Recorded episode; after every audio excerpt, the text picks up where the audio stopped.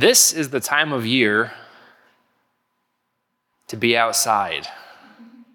And many of us have gardens. This is the time of year for preparing the ground, for planting, for sowing, to get ready for, to, for the summertime work to happen and for a, a harvest in the fall. And with all the work that our family has been doing outside and getting our gardens ready and such, I've had a good amount of time to ponder about gardening, but to ponder about how it applies to my life as a believer. Because the Bible makes a pretty strong comparison between things growing in the natural and things that go on in our heart. The strongest example that comes to mind for that, and there are many, but the strongest example that I could think of is the parable of the sower. I mean, in this, Jesus is comparing seed being sown, which is gardening, but to the condition of people's hearts and the ability to receive the word of God in their very heart and how that can transform their life. The whole purpose of gardening is to bear fruit. If there was no hope for growth and produce and a harvest from my garden, I would not be out there doing it. to me, that would be pointless, right? We expect a garden, a vegetable garden, anyways, or a, a you know a vineyard, an orchard, whatever, to produce, and hence all the work that we put into it. To have a good harvest of fruit in a garden, you have to do a couple of things. And these are what we're going to look at this week and next week. To have a good harvest of fruit from your garden, first, you must guard and protect your garden.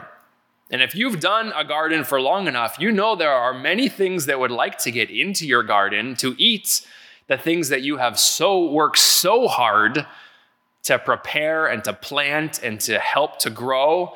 And then in one night, you can have something sneak in there that destroys so much of the work that you have done.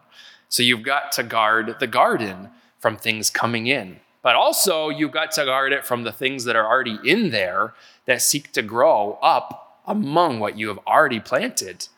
And those are weeds. And if you don't take care of the weeds in the garden, they will take over the garden because somehow weeds grow a lot easier than the things that we want to grow. So we've got to guard the garden. And then we've got to work at growing the garden. That's for next week. This week specifically, we're going to look at guarding our garden and what that means in our lives as believers of, of protecting um, what wants to come in to take what is already there in our life, the precious fruit in our relationship with the Lord and then things that are already in our heart that we have to work at to weed out so it doesn't take over and destroy what is there. Our theme verse for today, so again, title for this morning Guard the Garden. Guard the Garden. And the theme verse is Proverbs chapter 4, verse 23. Proverbs 4:23 in the King James says, "Keep thy heart with all diligence, for out of it are the issues of life." In the New Living Translation, it says, Guard your heart above all else, for it determines the course of your life. What goes on inside of us, including the heart, our, our thoughts, our emotions, so much goes on in what we call our heart. If that is changed or altered or the fruit taken away or weeds grow up, it literally changes our decisions. It changes the direction of the course of our life. If we allow our heart to get overgrown or taken over. Keep here means to guard, to protect, to maintain, to preserve, to watch. It's a very active word. It says keep your heart means guard your heart, maintain your heart. And diligence here was interesting when I looked it up. I was not expecting this uh, definition. It, it means a guard, but specifically it means the man the post or the prison. It's a prison guard, either speaking of the person or of the, the post, the spot that he has, the duty that he has. And so when it says, keep your heart with all diligence, it, it's the key takeaway is to protect our heart to protect our emotions and our thoughts and what God is doing in our life, just like a prison guard stays on duty and does not leave his post. That's the thought here. Guard it with all diligence. What happens when you don't? Well, we know in the natural that, like we said, things get in. What happens if you don't fence your garden?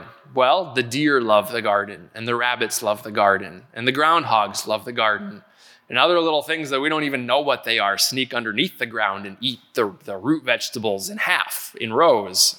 We don't even know what that is. But things love to come in and eat the garden. If you don't fence it and if you don't weed it, stuff takes over. But there's a, an interesting passage in Isaiah chapter 5. And we're going to read a few verses from it, not the whole passage. The passage is longer. Um, but in Isaiah chapter 5, and we're going to read verses 4 through 7. It's God talking about Israel. And in this passage, he's talking like a gardener, like a vineyard worker, and he's done a lot of work in that vineyard, and it didn't produce the fruit that he was looking for. And so he says in Isaiah chapter 5, verse 4, we'll read out of the ESV. It says, What more was there to do for my vineyard that I have not done in it? And when I looked for it to yield grapes, why did it yield wild grapes? And this is the part we want to focus on. Now I will tell you what I will do to my vineyard. I will remove its hedge or its barrier, and it will be devoured. I will break down its wall, and it will be trampled down. I will make it a waste, and it shall not be pruned or hoed. So I'm going to stop taking care of the weeds and stuff. And briars and thorns will grow up. I will also command the clouds that they rain no rain upon it. And we'll stop there. But the Lord says, when there's no boundary, when there's no um, wall, when there's no weeding happening, the default state is for things to take over and for the garden to be ruined. And if you've gardened long enough, you know that that's true in the natural. Jesus told those listening to him in John 15, verse 16, this is a very familiar verse because this is Seth's, our son Seth's life verse. We say this every single night. You've not chosen me, but I have chosen you and ordained you that you should go and bring forth fruit and that your fruit should remain. God wants the fruit of our life to remain, not to be devoured and taken away, and for not for wrong things to grow up. So again, guard our heart with all diligence. Now we're going to make this practical this morning. We're going to look at some specific ways that we do that. And there's many things that we could go into. But we're going to narrow it down into two specific areas with roughly three things for each of those two areas. The first area is outside influences, and the second area is things that are already within us. So let's talk about outside influences, or we could say things that we need a, fence for. These are things that try to come in externally into our life. And as I was preparing this, the verse that kept coming over and over and over again was Psalms 1, verse 1. Psalms chapter 1, verse 1 is a familiar verse, but it says, Blessed is the man who does not walk in the counsel of the ungodly, does not stand in the way with sinners, and does not sit in the seat of the scornful. And there's our three right there. We'll talk about how there are other outside influences as well, but these three were coming to me again. And these are specifically people influence in our life that can affect the garden of our heart. They can, they can seek to ruin the fruit that is already in our life. And the first one is walking in the counsel of an ungodly person. Is there wisdom in seeking counsel? Absolutely. There's a lot of wisdom in getting advice from outside of ourselves, but we have to be cautious of the source of that advice. What is the source of the advice? As you know, I'm always interested in, in the definition of what the Bible, you know, what, what it says here, because sometimes we just have an English word, but what does that really mean? Sometimes there's a lot uh, more meaning. Sometimes it is exactly what we think. This was pretty close to what I actually thought. So, counsel is advice. Walk not in the advice, and ungodly means morally wrong. If you look up what ungodly means, it is somebody who's living a morally wrong life. So it says, don't walk in the advice of somebody who is morally wrong. Now, I think counsel is more than just generic advice. And the one example that kept coming to mind, excuse me uh, for this, Jesse, but is, is Jesse in mechanics. Is there anything wrong with if Jesse doesn't know how to fix something with him calling a fellow mechanic who knows more and saying, How do I fix this problem? if that person is not a believer?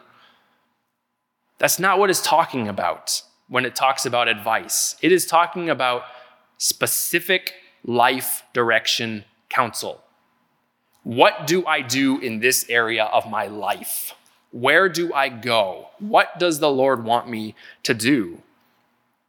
So, again, repairing a car is very different than where I go to university or what I study or who I'm, I'm in a relationship with or where I live who my friends are. These are much more involved in the direction of our life than just a general advice sort of a question. And that's what this verse is talking about walking in the counsel of somebody who's living a morally wrong life. Somebody who's not living for God does not have a kingdom perspective. They don't. It's not part of their life, but it is part of our life as followers. And the person Somebody could be smarter than us, they could have more experience than us. But what is their life? What, is, what are their moral standards? This is big for a believer and a follower of Jesus Christ. And it's difficult because the counsel could be coming from uh, a family member, it could be coming from a boss, it could be coming from a student advisor, you know, it could be coming from, from many other areas where somebody may be smarter than us and have more experience than us, but what is their life like morally? Now, we have to balance this and say, is it ever okay to receive counsel from somebody who's living a morally wrong life? Yes. Is their counsel ever correct? Yes. So, what do you do? What's the balance of that? You seek counsel that you know is godly and say, hey, I received this counsel. Their life is questionable. The counsel seems okay. What do you think about it? And you also take it to the Lord too, and you pray on it and say, Lord, is this what you have for me to do? Because just because somebody is smarter and has more experience does not mean that is God's direction for your life. We've got to be really careful on those sorts of things. So check it with the Bible, check it with the Lord, check it with advisors that you know are correct. Because God says here, blessed are those who don't walk in the counsel of somebody who's morally wrong. And these days, we've got to be real careful with that because there's a lot of moral um, error surrounding us. It says blessed. I mean, that you want to have good fruit. You want to have a good garden, you want it to be blessed. This is what you do. The second thing it says here in Psalms 1 is Blessed is the one who doesn't stand in the way of sinners or stand in the way with sinners, is really what the thought is. It's not like stand in the way of, like, I'm not going to let you pass. You're a sinner, you know? You're not a football guard. You are standing in the way with them, you are going along with them. I get this mental image with this psalm with these three different positions that it talks about. You know, walking is a, is a, is a motion, right? You're moving along, you're, you're walking down a, a path here, per se, walk in the counsel of the ungodly, but you're not living alongside that ungodly person. You're kind of walking along and your life intersects theirs and you're walking along, they give you a bit of advice and then you carry on. And your lives don't necessarily intertwine. But when you're standing in the way with sinners, you're, you're like hanging around more, standing around talking. It's more of a, a, a, a um, immobile position. You're in a spot, in a place. And then the next one we'll talk about when you're sitting in the seat of the scornful, you're like literally long term, um, close relationship, visiting, spending time with, hanging out. So these are, are very different um, positions based on those words. To stand in the way of sinners, the way is a road or the course of life. So again, the thought is the course of life, like you're doing life with the sinner. you're standing together with them. And sinner literally means criminal or the guilty. Criminal or the guilty. So, what the verse is not talking about, it's not saying don't have anything to do with sinners. Because if I asked for a show of hands on how many of us are sinners here, we would all put our hands up. We are all sinners. We all ask the Lord to forgive us of our sins. And we still do things that are wrong and need his forgiveness. That's not what it's talking about. But the thought when it says stand in the way with sinners is somebody who is choosing not to repent. They're choosing a wrong life and they're not willing to make it right. They don't think probably that their life is wrong. One of the hardest things that you may ever have to do is to change your relationship with a close friend because of the path that they are taking in their life, because they are deciding to go in, in the way of an unrepentant sinner. It's a very, very, very hard thing to have to do. Hopefully, you never have to do that. But if you do, take it to the Lord and to people you trust because it is difficult. And you have to ask the Lord, Lord, how do I guard my heart? Lord, I have this friend who loved you, and Lord, they are walking away from you. It is clear they're not like following you in another direction than I am because God's calling them in a different way. They are turning from you. Their life is turning from you. And I know they're doing things that are very wrong.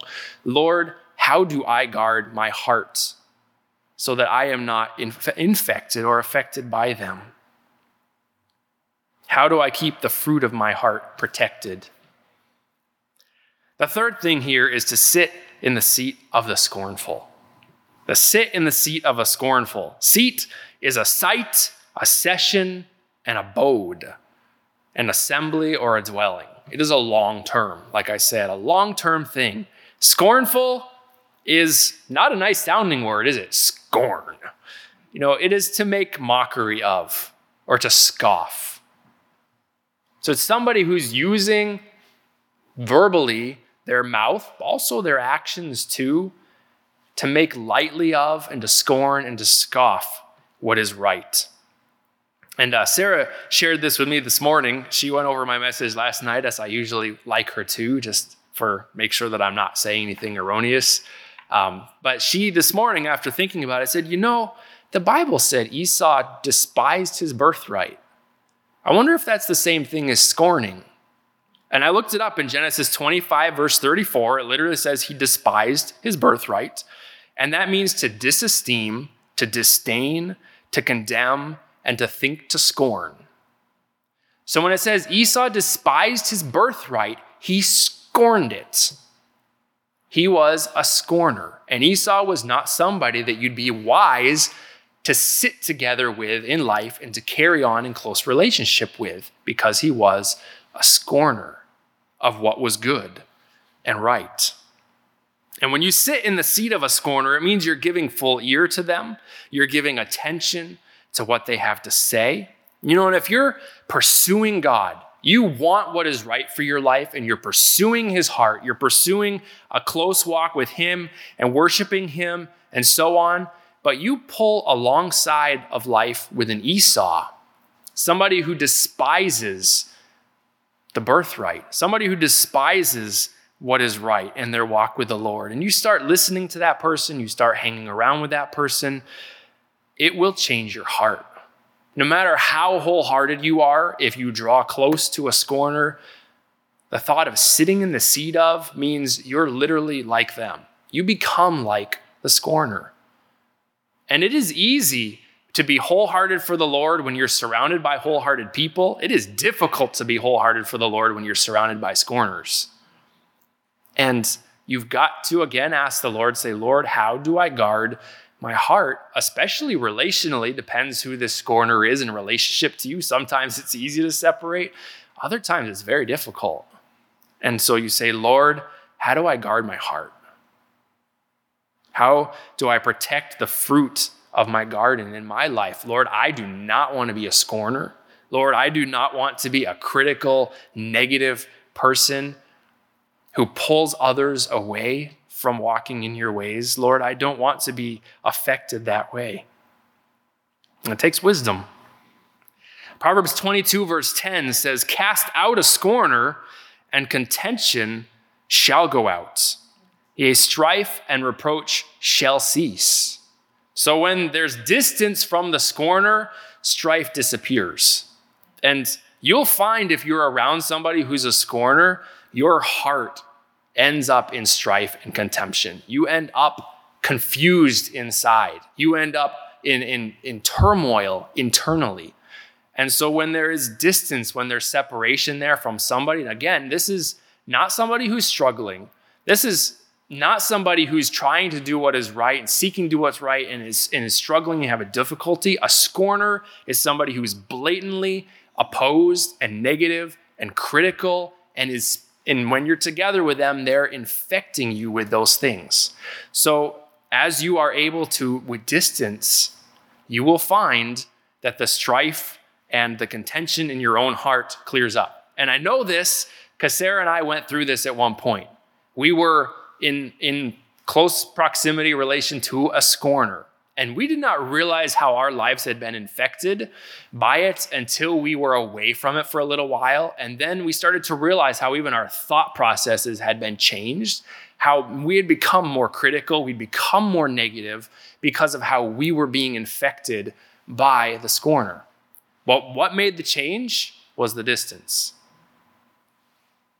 Again, that's really difficult depending on your relationship with this person. But say, Lord, how do I guard my heart with all diligence? I mean, if it's your spouse, you can't get away. Right? So you don't say, okay, there's a fence there. Sorry. But you say, Lord, I'm in this. How do I guard my heart? And I've seen people do this. I've seen people married to a scorner, a couple different people I've known. And and amazingly their spouse is, is a sweet lovely person like like um, i'm not going to remember their names but the people in the old testament with david um, what's that? Abigail and nabal. Brain freeze. I mean nabal was a was not a nice guy.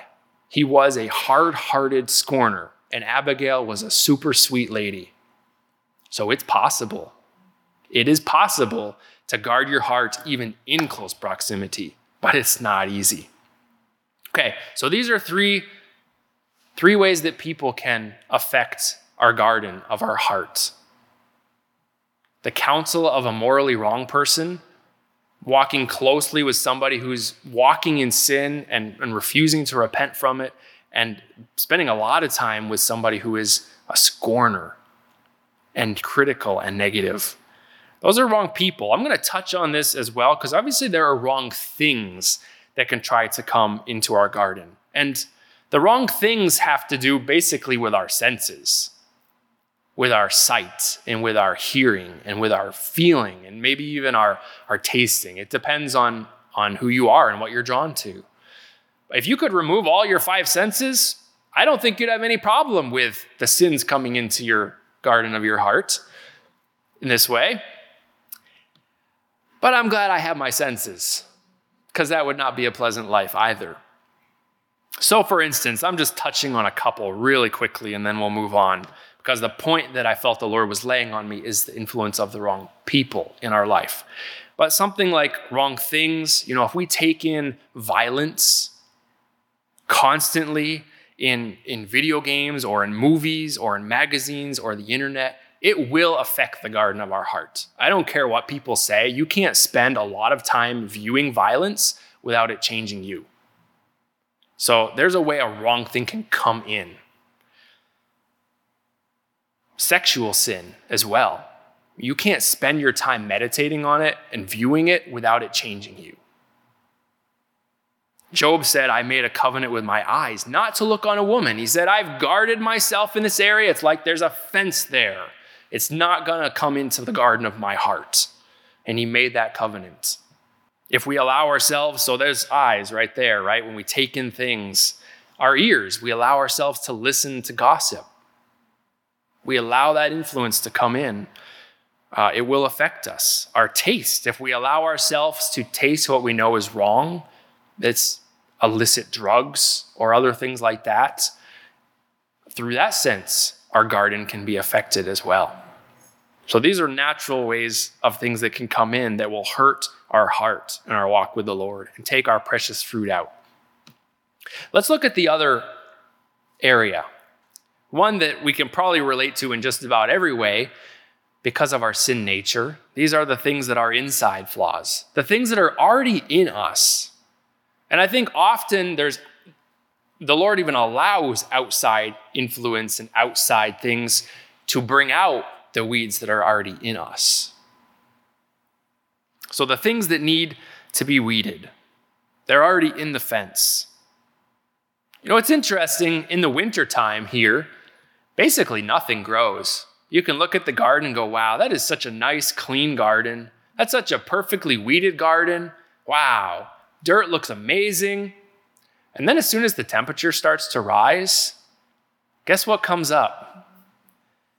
All the things you couldn't see. All the weeds start to rise so quickly and take over the garden.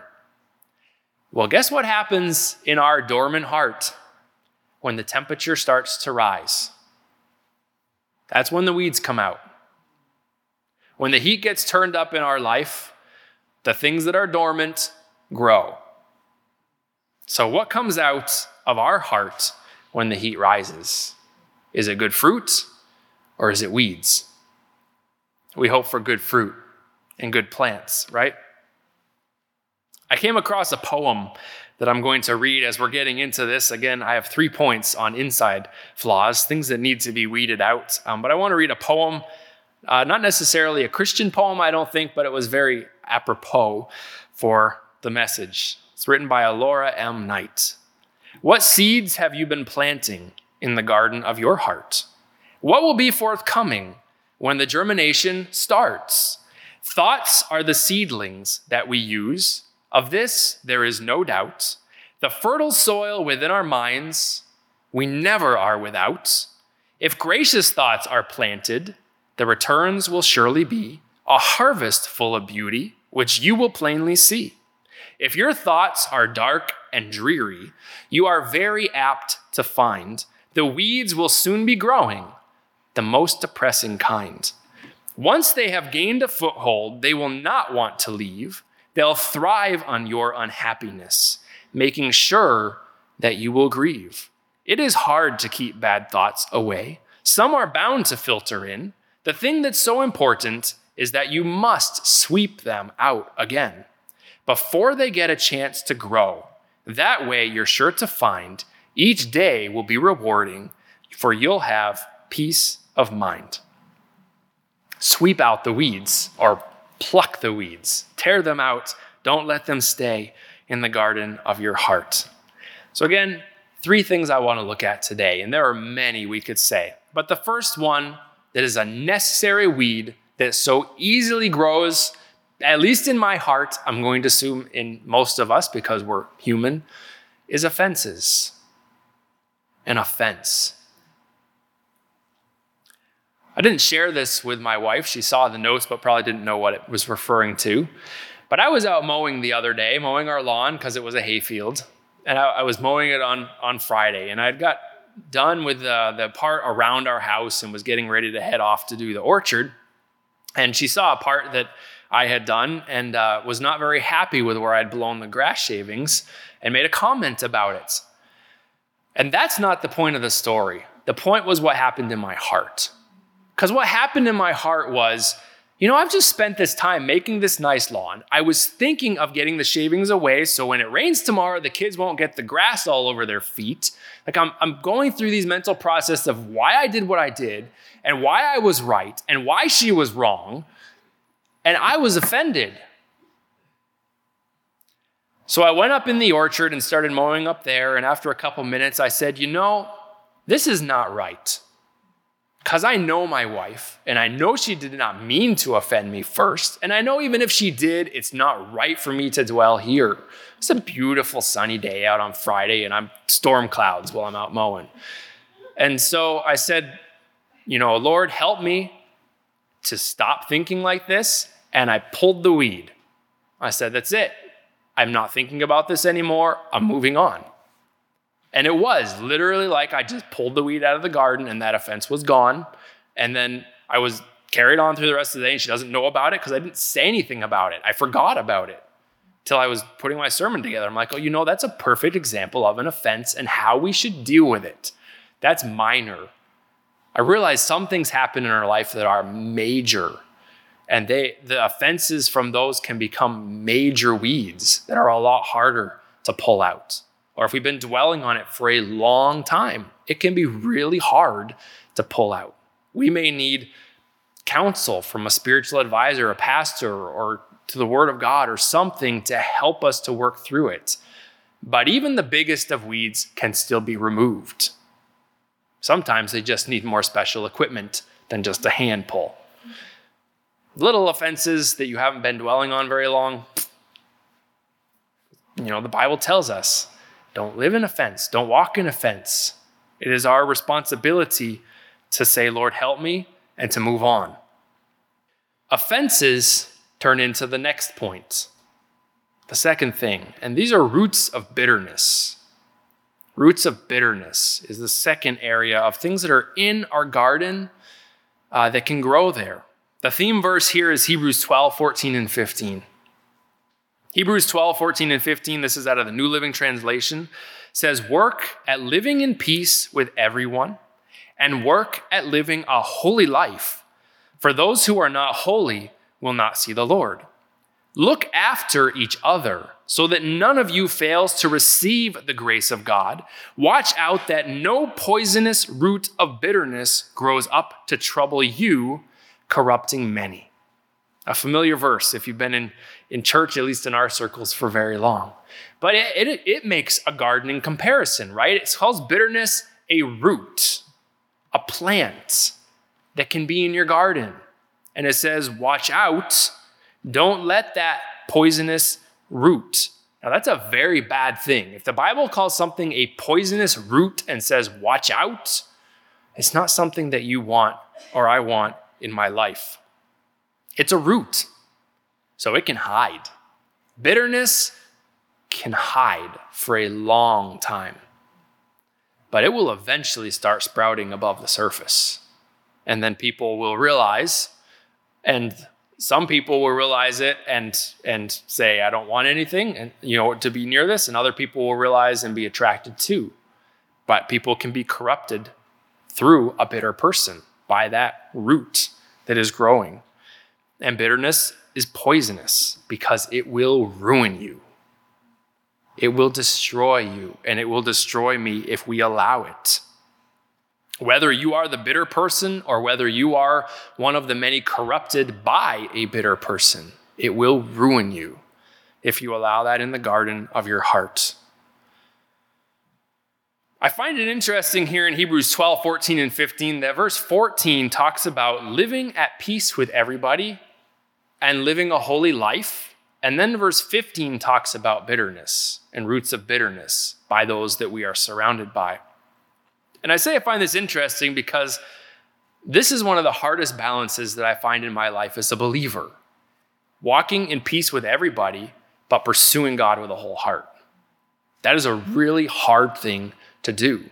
And if we are out of balance in this, in being able to live at peace with others, especially other believers, but also pursue holiness and follow wholehearted after God, if we're out of balance in that, we can easily find roots of bitterness start to grow up in us because of how we are affected by those that we see around us. So, for instance, if we seek to live at peace with everybody, but we don't pursue holiness, we don't pursue God's heart and walking in his ways, I think it's pretty easy to become bitter at those who do pursue holiness.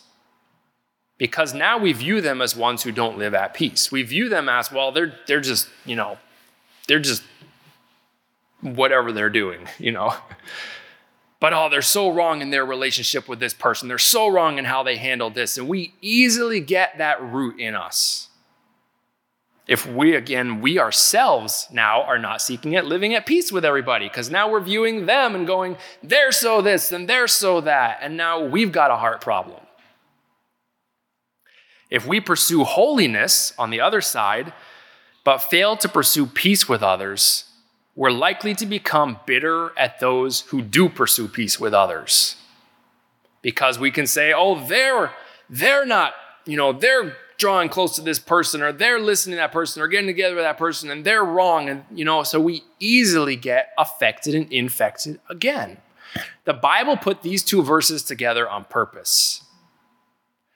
Pursue peace with everybody. That should be a life verse for all of us, okay? Pursue peace with everybody and live in holiness should also be a life verse for all of us. This is the balance of our Christian life. And if we don't, roots of bitterness will start to spring up. And it doesn't really matter who's right and who's wrong in a situation, the bitter person is always wrong. And I'm saying right and wrong as far as informationally or pursuing holiness or living at peace. You can be more right and more wrong in that area, but if your heart has become bitter or my heart has become bitter, I'm wrong because I'm not walking according to God's ways. The verse also mentions we're to look out for each other. It says that very clearly in Hebrews 12 and verse 15. It says, Look after each other so that none of you fails to receive the grace of God. Watch out that no poisonous root of bitterness grows up to trouble you. So, this is not just something we do on our own. This is something that we pray for each other about, and we try to help each other walk accordingly as best that we can. And there is grace to live in that balance of living at peace and pursuing holiness. We don't want to fail of that grace. So, that's the second thing. So, offenses can grow up in our garden of our hearts, bitterness can root in deep. And there are some plants in the natural Pokeberry comes to mind if you know what that is. Gets to be a big plant with nice looking fruit, but you go to dig up the roots and it's like you're trying to dig up an octopus that's under the ground. Literally. I've done it more than once. And literally, the plant base is here and the roots are this big and they go for feet and feet and feet and feet and feet. And then you'll see another plant come up way over there. And so this I don't know, it's just coming to me. That's a great example of a root of bitterness. Huge roots can go and infect and then grow up over here and grow up over there. It's like bitterness in our hearts or in somebody else's heart. Can go underground. Big roots can take place, even though the plant above isn't huge, but it will come out and other people will be affected. And we don't want that in the garden of our heart. The third thing is from Proverbs chapter 24 verses 30 and 31. And I called this losing heart. Losing heart. Let's go to Proverbs 24 and verse 30. It says, I went by the field of the slothful and by the vineyard of the man void of understanding.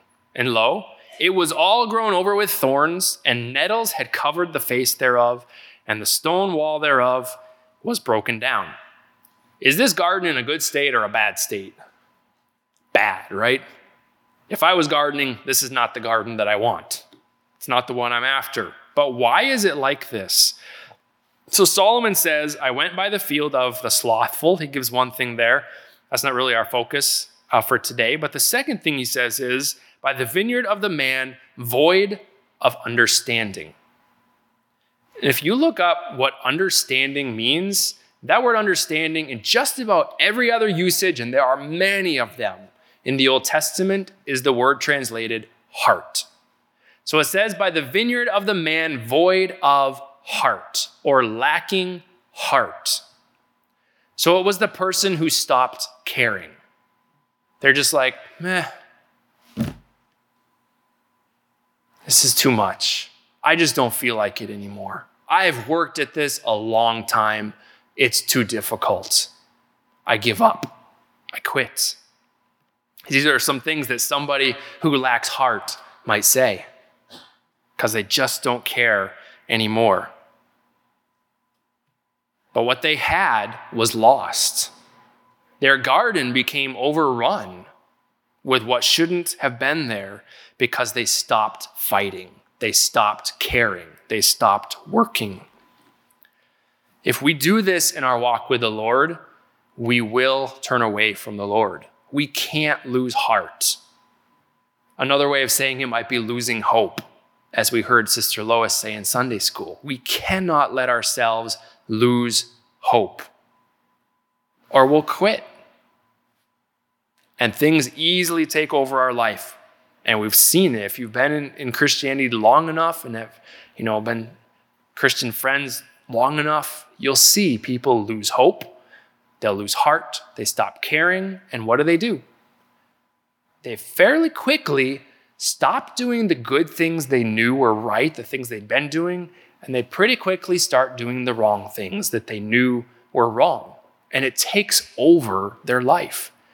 But one of the very first steps that happened was they stopped caring and they lost heart. Proverbs 18:14 says a man's spirit will endure sickness, but a crushed spirit who can bear. We can get through a lot of physical difficulty. That's what it means when it says bears sickness. Like okay, life's difficult, but we can press through this. But when the spirit gets crushed, which means I don't care anymore, I quit, I give up, who can bear it? Who can carry on with a heart that's like that? You can't. So we've got to guard our heart with all diligence against this weed of giving up or losing heart. So, how do I protect my garden? In conclusion, here, we're, we're basically done. But how do I protect my garden, the garden of my heart? And the, the very first thing and, and main thing, the highest priority thing, and just about the, the only thing that came to mind is to go to the master gardener. If you have some outside influence that's affecting your heart, trying to get in your garden, or you've got uh, things that are growing in your garden that are wrong, the very first thing to do is to run to the Lord. Say, Lord, I need your help. Lord, I need your wisdom. And Lord, I know I've got things I need to do. I need your strength to do them.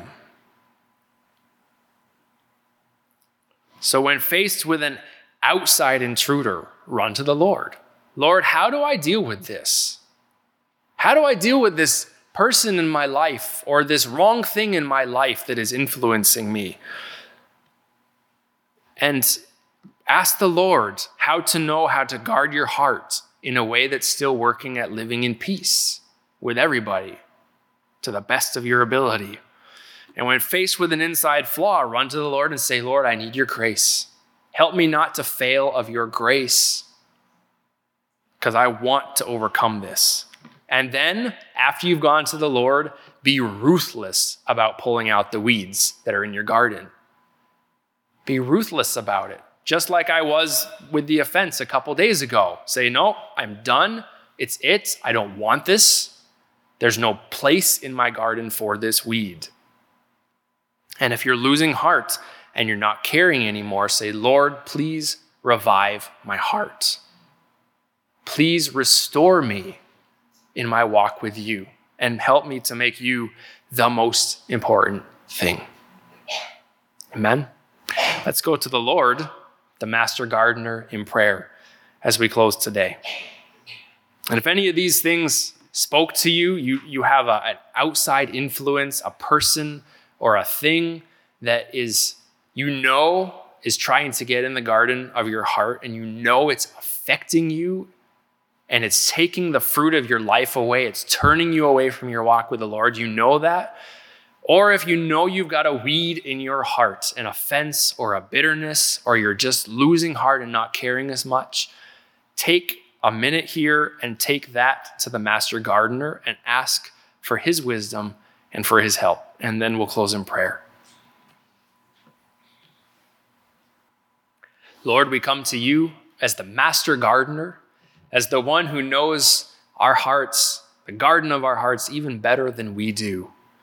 Lord, you know what our soil needs. You know what even what things may try to infiltrate us, our, our the fence, the garden, you know, into our, our garden, Lord, that we are not aware of, or what weeds, even roots of bitterness that we are not aware that are there, Lord, but you can see them starting. Lord, you know all these things. And we come to you as the master gardener and are asking you for help. Lord, help our garden to be protected, to be pure, to grow good fruit. So we'll talk about next week, Lord. But I pray that, that we would have your help in our life, Lord, to avoid offenses, to avoid bitterness, to not lose heart. Lord, and that we would have your help if we are, you know, receiving counsel from somebody who's morally wrong, life counsel, Lord, or, or we're drawn to somebody who is unrepentant in their sinful way, Lord, or we're, we're with somebody who is just scornful of their walk with you, or even maybe of our walk with you, Lord. Give us wisdom to know how to keep our heart, the garden of our heart, with all diligence. For it is so important, it will direct the course of our life. And Lord, help us to pursue you with a whole heart all of our days. We pray this in your name. Amen.